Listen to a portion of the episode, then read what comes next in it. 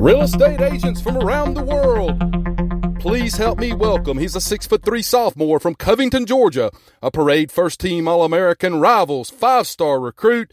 Please put your hands together and welcome the flood insurance guru, the incomparable Mr. Chris Green. Welcome, welcome, welcome back to the Flood Insurance Guru podcast. My name is Chris Green, president and owner of the Flood Insurance Guru.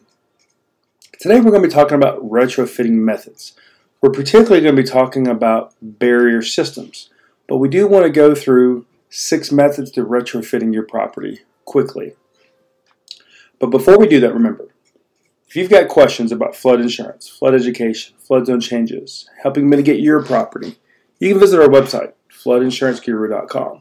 So let's talk about those six methods of retrofitting. First of all, what is retrofitting? You know, retrofitting is you know, basically the process of reducing that risk when it comes to minimizing flooding or minimi- really minimizing any disaster. You know, things you can do. So the six methods to retrofitting a property, which we previously talked about some of these before, is elevation, relocation, demolition, wet flood proofing, dry flood proofing, and barrier systems. Now, today we particularly want to talk about barrier systems. Now, barrier systems is going to be something like flood walls, levees, uh, things like that. And we get a lot of questions here about things like that and how they can impact your flood insurance.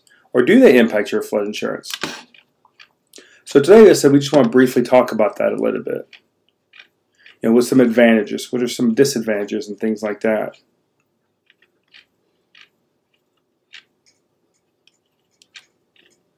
So Barrier systems are what's called flood protection barriers. You know, these are levees and flood walls. A levee is a compacted earthen structure. A flood wall is an engineered structure, usually built on concrete, masonry, or a combination of both.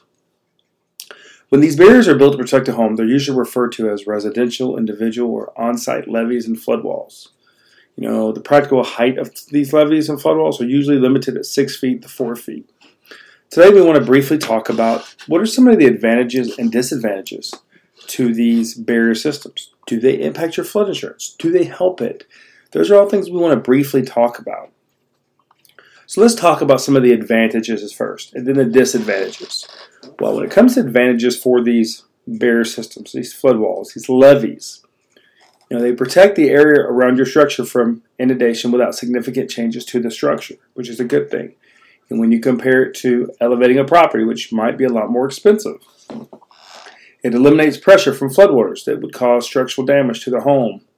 You know, this pressure comes from hydraulic pressure inside the home. If water gets inside the home, it can't leave the home.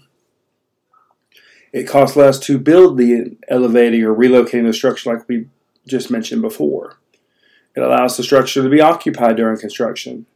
It reduces the flood risk to the structure and its contents and it reduces physical, financial, and emotional strains that accompany flood events, uh, which can sometimes be most, some of the most expensive.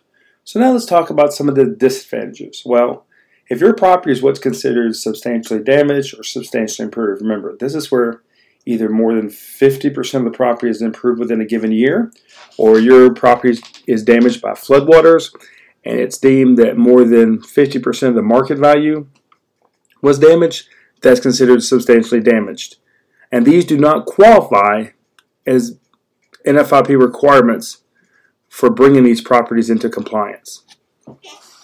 These large levees or flood walls that you build around your property could also overtop during large floods or longer floods. They may be expensive because where some of them have to go underground. Um, they also require periodic maintenance. They also require interior drainage a lot, which can be expensive. They may affect local drainage, possibly resulting in water problems for others, causing flooding problems for others. One of the biggest disadvantages, though, that people always ask us is Is it going to help my flood insurance? And the answer to that question, as we stand here today in late 2019, is no. You know, uh, these uh, barrier systems do not have an impact on reducing flood insurance premiums. What are some of the other disadvantages? They may restrict access to the structure. the levee portion requires significant amount of land. So these are just some advantages and disadvantages that we wanted to talk about when it comes to these barrier systems. But the biggest thing to understand is that these barrier systems do not lower your flood insurance premiums. So if you've got questions, then please reach out to us. FloodInsuranceGuru.com. Go to our YouTube channel and our Facebook page, The Flood Insurance Guru, where we do our daily flood education videos. You can also give us a call, 205 451 4294. Remember, we have an educational background in flood mitigation, which means we can help you understand your flood risks, your flood insurance, and mitigating your property long term.